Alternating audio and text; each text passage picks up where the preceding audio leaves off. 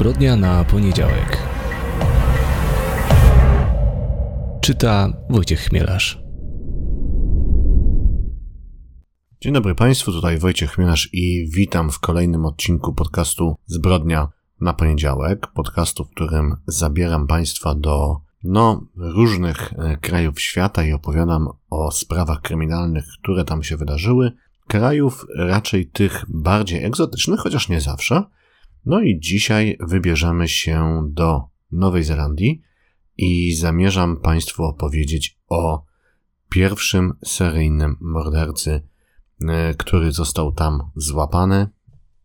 Poznamy jego historię, dowiemy się dlaczego zabijał, kogo zabijał i co się właściwie wydarzyło, a także jakie były jego dalsze losy po tym, jak już został schwytany. Więc dzisiaj Nowa Zelandia, dzisiaj seryjny zabójca z tamtego właśnie kraju, ale zanim przejdziemy do tej opowieści, to no musimy zacząć od rzeczy, od której zaczynam od dłuższego czasu, a konkretnie od 24 lutego, e, czyli mojego apelu do Państwa o wsparcie dla Ukrainy, która walczy, zmaga się z barbarzyńską rosyjską inwazją. Jest to teraz o tyle ważne, że no zaczyna się zima. Zima, która w Ukrainie jest dużo bardziej sroga, dużo zimniejsza niż w Polsce, a przy czym musimy pamiętać o tym, że no, rosyjskie wojska zadają sobie dużo trudu, żeby uszkodzić, zniszczyć tą infrastrukturę cywilną, infrastrukturę krytyczną i Ukraińcy, no, po prostu będą zmagać się z ogromnym zimnem, bez ogrzewania, bez prądu. No i warto byłoby coś zrobić, żeby im pomóc.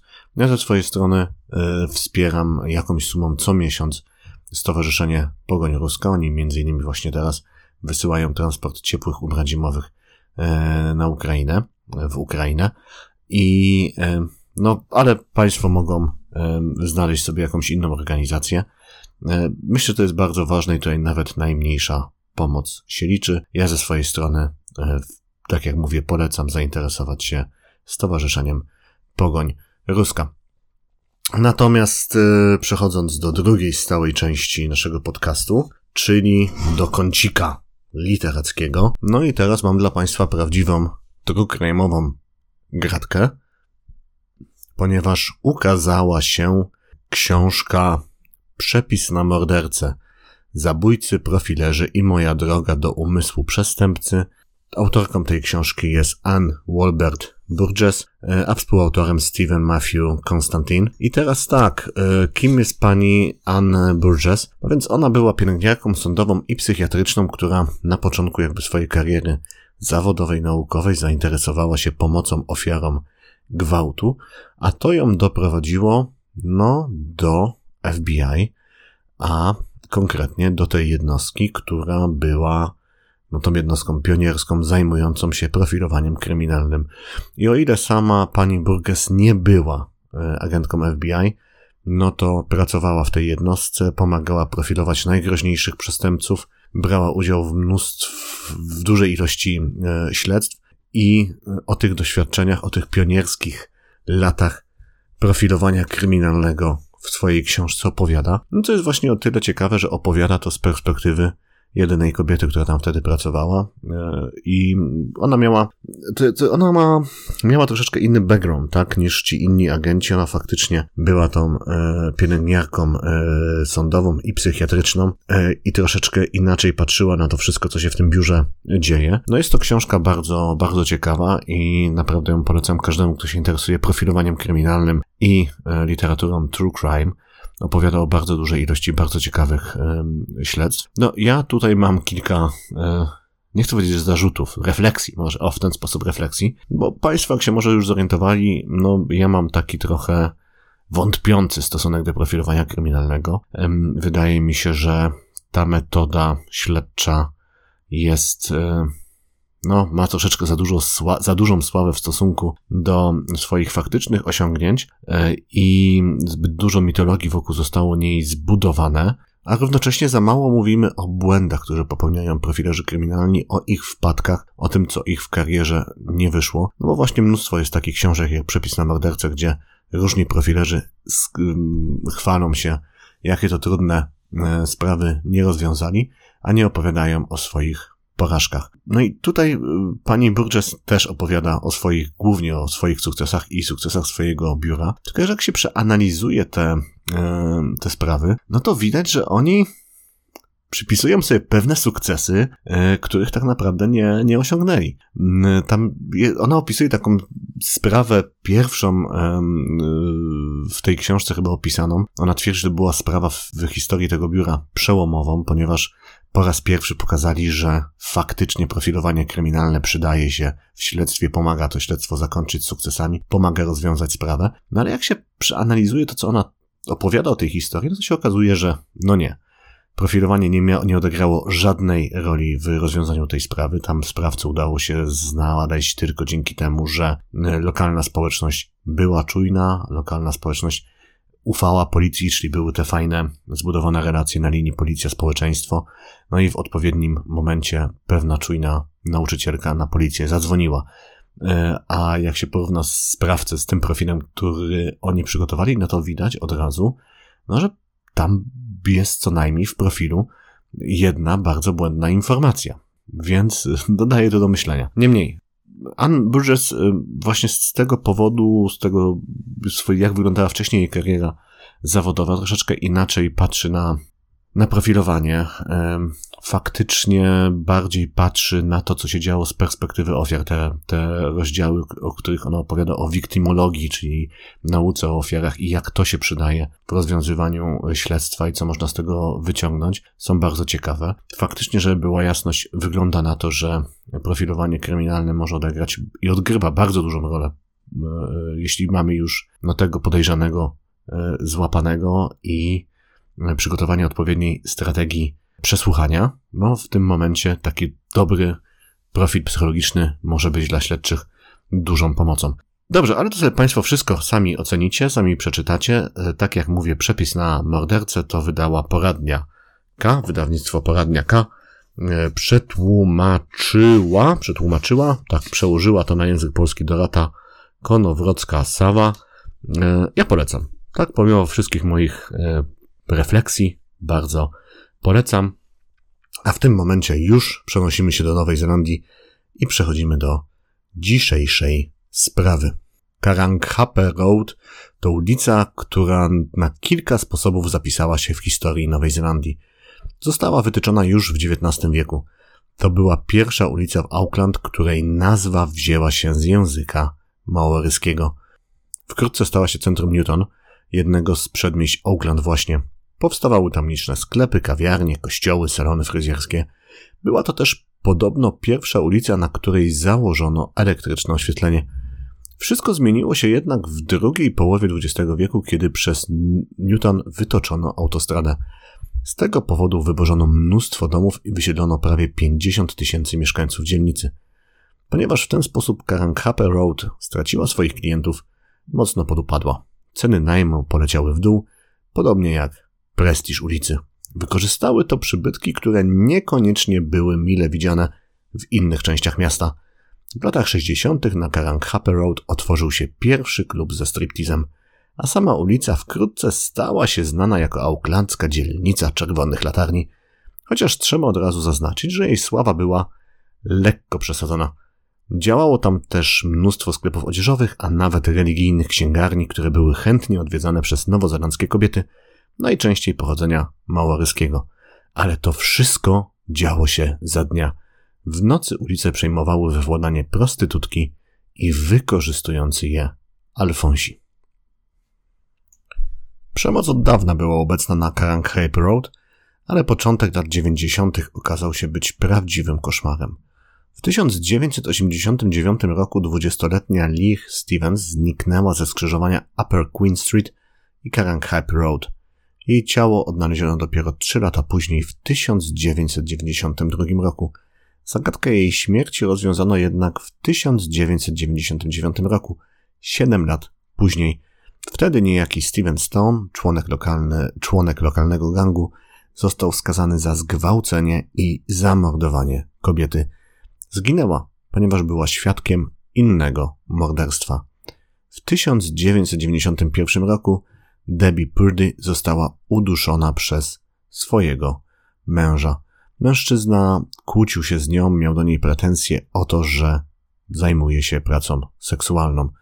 Natomiast w 1993 roku zniknęła 17-letnia Jane Furlong, która znalazła się na ulicy i świadczyła tam e, usługi seksualne, ponieważ była samotną matką, miała półroczne dziecko i nie była w stanie w inny sposób zdobyć pieniędzy na utrzymanie.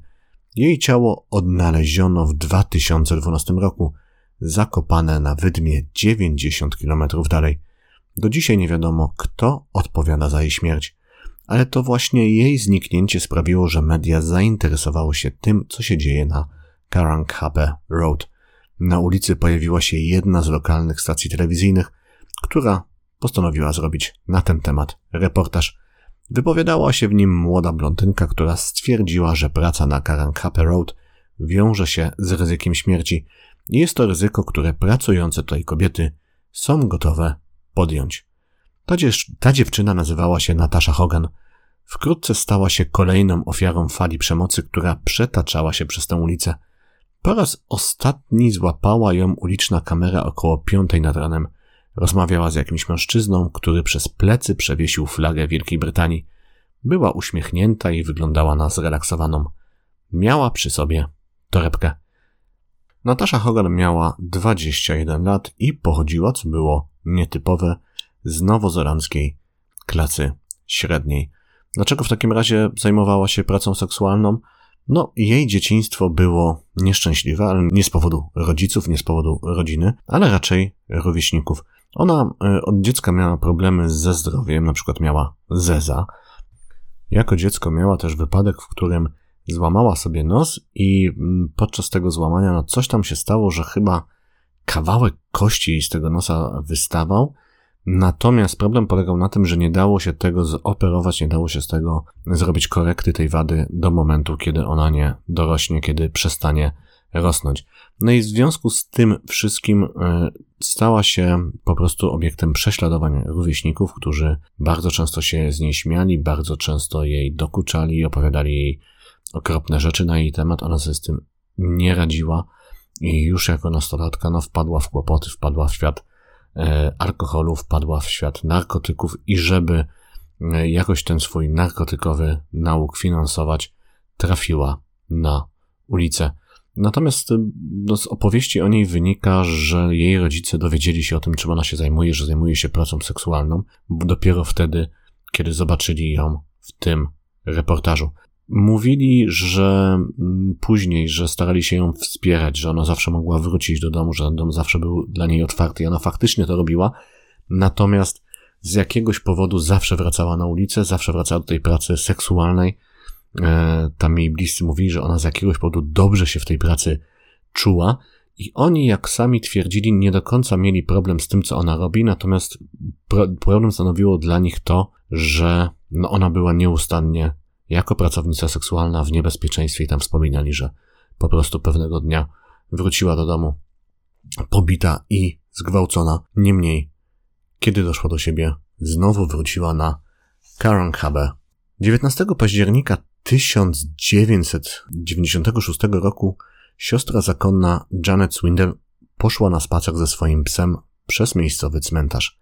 Tam, wśród nagrobków, znalazła zmasakrowane zwłoki Nataszy Hogan. Dziewczyna najpierw była bita z przączką od pasa. Potem próbowano ją udusić. Wreszcie zmasakrowano ją uderzając ciężkim kamieniem. A na koniec sprawca przygniótł jej głowę ponad 30-kilogramowym głazem. Nigdzie nie znaleziono należącej do niej torebki. Sześć dni później do jednej z miejscowych gazet przyszedł list, napisany koślawy, jakby dziecięcym pismem – składał się z urwanych zdań, przepełnionych wściekłością. Jego autor przyznawał się w nim do zamordowania Nataszy. Opowiadał, że był cały pokryty jej krwią i że szatan mówi mu, żeby przestał się opierdalać. Jeśli policjanci go nie powstrzymają, tutaj użył pogardliwego określenia świnie, będą kolejne morderstwa. Być może, dokończył złowróżbnie, następnym razem zabije policjantkę. Dodawał też, że nie wierzy, że policjanci jeszcze go nie złapali. Podpisał się jako NBK, Natural Born Killer, no co e, było aluzją do tytułu filmu e, który Olivera Stone'a, który tam bodajże rok wcześniej trafił na ekrany kin. 26 października pewien młody mężczyzna wszedł do salonu masażu Kleopatra. Wybrał dziewczynę, młodą tajkę o imieniu Lada Nimfet. Wszedł z nią do pokoju. Dziewczyna zostawiła go na chwilę, żeby przygotować kawę. Kiedy wróciła, czekał na nią z wojskowym nożem. Zaatakował, kiedy tylko weszła do pokoju. Kilkukrotnie ją dźgnął. Kobieta zaczęła krzyczeć i wołać o pomoc. Natychmiast przybiegł właściciel salonu, Herbert Richard Norris, wraz z drugą pracującą tam kobietą, Angakaną, Chaim Samretą. Kiedy odsłonili zasłonę oddzielającą pokój od reszty salonu masażu, zobaczyli nagiego mężczyznę z nożem w dłoni. Dźgnął on Herberta Norrisa w głowę, potem Angakanę w ramię, klatkę piersiową i plecy. Potem odwrócił się z powrotem do Norrisa i zadał mu kolejnych kilka ciosów. Potem ubrał się pośpiesznie, uciekając wyskoczył z okna na wysokości drugiego piętra. Kilka godzin później na miejscowy posterunek policji przyszedł mężczyzna. Kulał. Był ranny w nogę. Położył na blacie zakrwawiony nóż i powiedział cicho, bardzo spokojnie, że ma coś bardzo ważnego do powiedzenia. A potem został zabrany na przesłuchanie i opowiedział na nim grzecznie, jak zabił Nataszę Hogan, a potem Ladę Nimfet i Herberta Norrisa. Anga Kana Haim Samreta przeżyła tą napaść. Co jednak dziwne, przyznając się do tego wszystkiego, przyznał, że nie pamięta niczego z tego, co wydarzyło się w tygodniu pomiędzy tymi morderstwami, a same zbrodnie miał popełniać kierowany przez swoje alter ego, które nazywał piekłem. Mężczyzna nazywał się Hayden Poutlet i szybko został okrzyknięty pierwszym nowozelandzkim seryjnym mordercą. Urodził się w 1961 roku. Jego rodzice byli Brytyjczykami, którzy przeprowadzili się do Nowej Zelandii. Jego ojciec był gwałtownym człowiekiem, bardzo przemocowym. Często wyładowywał swój gniew na synu. Pewnego dnia po prostu porzucił rodzinę i wrócił do Europy. Hayden został sam z matką, która jednak nie potrafiła wychować syna. Często wpadał w kłopoty, zaczął pić, brać narkotyki. Wreszcie trafił do poprawczaka, gdzie prawdopodobnie był wykorzystywany seksualnie. Kiedy z niego wyszedł, jego uzależnienie od narkotyków jeszcze się pogłębiło. Łącznie w wieku 30 lat miał na koncie prawie 60 wyroków za różne przestępstwa i wykroczenia. Jednak, co ważne, żadne z tych przestępstw i żadne z tych wykroczeń nie wiązało się z użyciem przemocy. Wreszcie Hayden postanowił zmienić swoje życie i poszedł do ośrodka odwykowego. Tam poznał młodą pracownicę seksualną, Trudy. Zakochali się w sobie. Wspólnie opuścili ośrodek przed zakończeniem leczenia i zamieszkali razem. Ona coraz więcej piła, on brał narkotyki. Hayden nie radził sobie ze swoimi problemami. Co chwila zmieniał pracę. Już wcześniej cierpiał z powodu epilepsji i depresji, które doprowadziły go do trzykrotnych prób samobójczych. Jednak związek z Trudy, pomimo tych wszystkich problemów, był zaskakująco harmonijny. Często się kłócili, ale nie dochodziło do żadnych niebezpiecznych incydentów. To on jej ustępował. W przypadku awantury najczęściej po prostu wychodził na spacer, żeby wrócić, kiedy Trudy się uspokoi.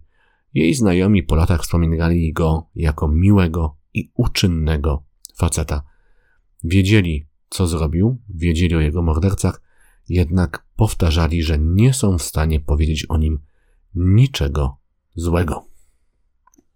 29 sierpnia 1996 roku Trudy zrobiła coś bardzo dziwnego. Wzięła z domu nóż i poszła do sklepu z nabiałem. Tam zaatakowała właściciela. Poczekała, aż w sklepie zostanie sama, weszła za radę, stanęła za właścicielem, przyłożyła mu nóż do szyi i zażądała od niego pieniędzy. Kiedy je otrzymała, to było mniej więcej 200 dolarów y, nowozelandzkich, kazała mu zadzwonić po policję. Nie wiadomo po co, nie wiadomo co chciała osiągnąć, prawdopodobnie Trudy sama tego nie wiedziała.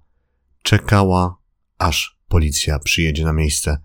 Cały czas groziła właścicielowi śmiercią. Kiedy funkcjonariusze pojawili się na miejscu, rozpoczęły się negocjacje, ale znowu z Trudy właściwie nie dało się porozmawiać. Po raz kolejny powtórzę, nie wiadomo co chciała, więc no trudno było z nią rozmawiać.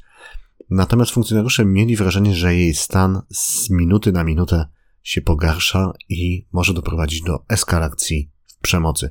W pewnym momencie poprosiła o papierosa.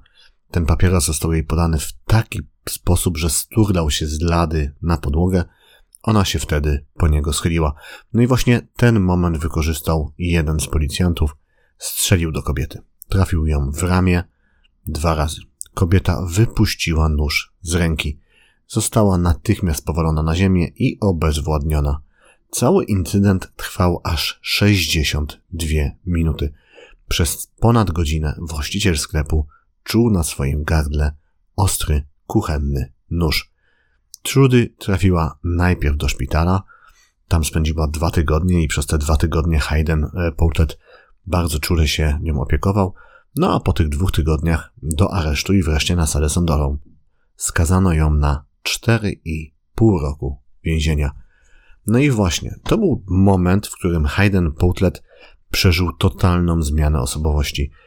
Coś się w nim e, stało, coś się złamało. Nie potrafił pogodzić się z utratą Truty. Sięgnął po nóż i pewnej nocy wyszedł na ulicę, żeby, jak to potem sam wspominał, znaleźć jakąś sukę do zabicia. Po przyznaniu się do winy stanął przed sądem. Został skazany na potrójne dożywocie bez możliwości ubiegania się o przedterminowe zwolnienie przez 15 lat. No i jak można się domyślić, już po, po tych 15 latach, kiedy tylko mógł, zaczął starać się o zwolnienie warunkowe. Robił to kilka razy, ale za każdym razem mu odmawiano. Wreszcie, po 21 latach za kratkami w 2018 roku pozwolono mu na opuszczenie murów więzienia. Miał jednak spełnić wiele warunków. Uczestniczyć w terapii psychologicznej, uczestniczyć w terapii leczącej z, uzależnienia od narkotyków i alkoholu, nie zażywać żadnych narkotyków, ani nie pić alkoholu, informować gdzie mieszka, przebywać w domu pomiędzy godzinami 10 wieczorem a 6 rano przez 7 dni w tygodniu, informować władze w przypadku, kiedy zmieni miejsce pracy, informować o wszystkich intymnych relacjach, nie odwiedzać Auckland, nie kontaktować się z rodzinami ofiar, nie korzystać z usług pracownic seksualnych, nie zamieszczać ani nie odpowiadać na żadne ogłoszenia, nie komunikować się z mediami, pozwolić na monitoring i zapewnić dostęp do swojego miejsca zamieszkania, zgłaszać się na przesłuchania komisji do spraw zwolnień warunkowych. Zwolniono go w czerwcu. Już w lipcu zmienił swoje imię i nazwisko na John Leon Lorenzo. Zamieszkał z siostrą i zaczął prowadzić firmę zajmującą się pracami ogrodniczymi. Jednak pod koniec sierpnia 2018 roku, więc ledwo dwa miesiące e, po opuszczeniu murów więzienia, Porter trafił z powrotem do celi. Do śledczych zaczęły bowiem trafiać anonimowe donosy na temat tego, że mężczyzna nie przestrzega narzuconych mu zasad. Miał pić alkohol, korzystać z narkotyków, a także podobno miał planować sfingowanie własnej śmierci po to, żeby móc się uwolnić od tych, no, e, ciężkich dla niego warunków. Poza tym dane z monitoringu przynosiły kilka niepokojących informacji na temat miejsc, które odwiedzał i tego, jak się poruszał. Porter miał stanąć przed komisją we wrześniu 2018 roku. Tam miałby szansę wytłumaczyć swoje zachowanie i odeprzeć wszystkie zarzuty.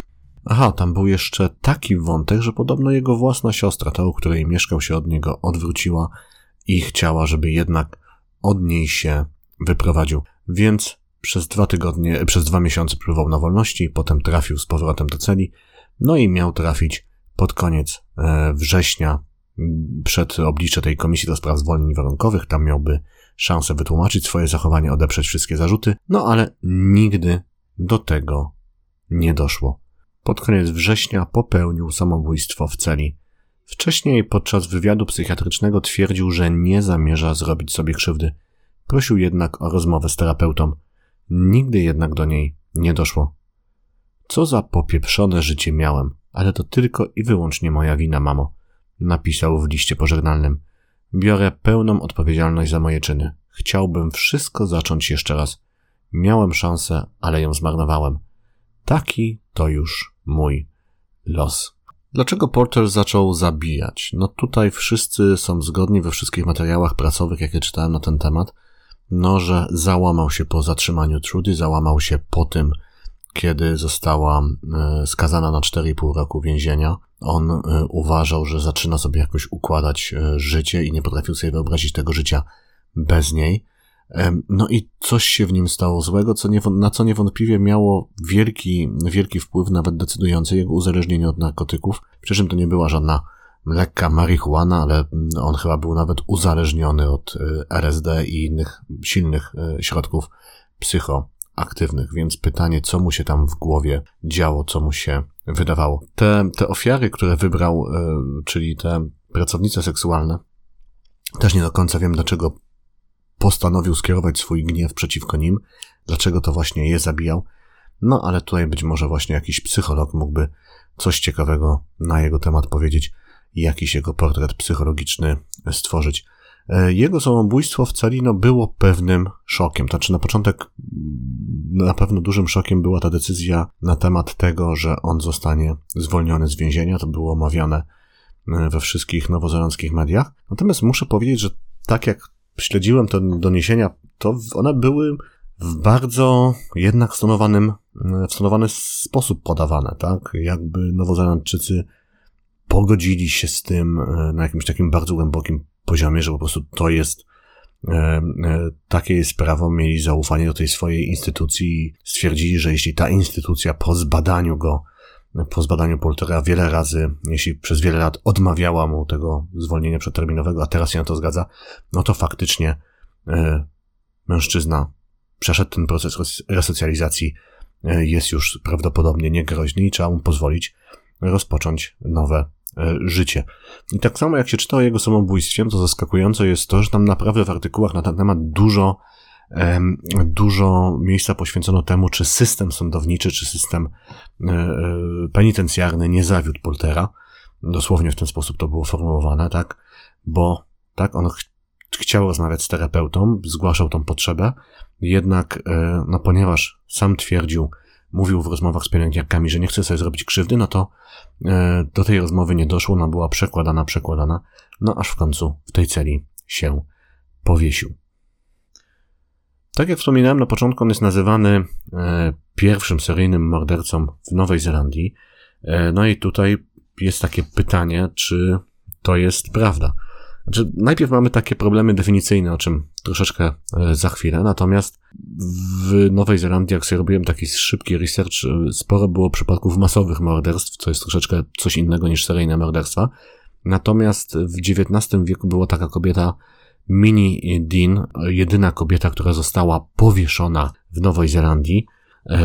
Ona została powieszona za zbrodnie na dzieciach. Ona zabiła co najmniej dwójkę albo nawet trójkę dzieci, które były pod jej opieką.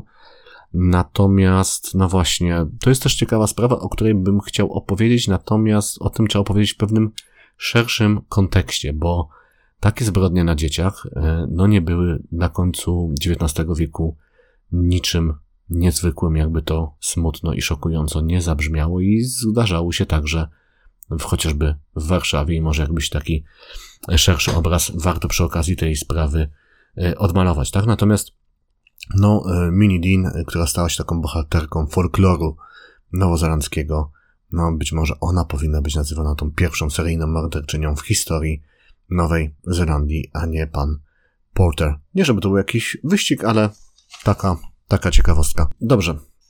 Na dzisiaj to już będzie koniec. E, mam nadzieję, że podobała się Państwu ta historia, że trochę Was zainteresowała, być może zainspirowała do swoich własnych jakichś kryminalnych poszukiwań. E, ja już e, kończę. Co będziemy robili w przyszłym tygodniu? W przyszłym tygodniu, no właśnie, teraz zatoczę pewien taki krąg, pętlę, bo zaczęliśmy od książki Przepis na mordercę pani Burgess i tam wspominałem, że profilerzy, psycholodzy e, e, policyjni nie lubią się chwalić swoimi wpadkami, nie lubią opowiadać o swoich wpadkach, może tak? I sobie pomyślałem, że być może ja coś takiego powinienem zrobić. I chyba opowiem Państwu w przyszłym tygodniu o takiej jednej z najpoważniejszych, największych, najsłynniejszych wpadek profilerów, e, profilera konkretnego jednego policyjnego. Przy czym to nie chodzi tylko, że tam był błędny profil, tylko faktycznie jego zachowanie, jego błędy, które popełnił w czasie profilowania, po prostu kosztowały ludzkie życie. Więc o tym sobie opowiemy w przyszłym tygodniu. Ja się już z Państwem dzisiaj żegnam. E, jeśli podobał się Państwu ten podcast, jeśli podoba się Państwu to, co robię, jeśli podobają się sprawy, o których opowiadam, to bardzo proszę szerujcie, komentujcie, oceniajcie, opowiadajcie o tym podcaście swoim znajomym. Będę za to bardzo, bardzo wdzięczny. A teraz już kończę. Mówię to po raz trzeci, ale teraz już naprawdę. To była zbrodnia na poniedziałek. Pozdrawiam. Wojciech Mielasz.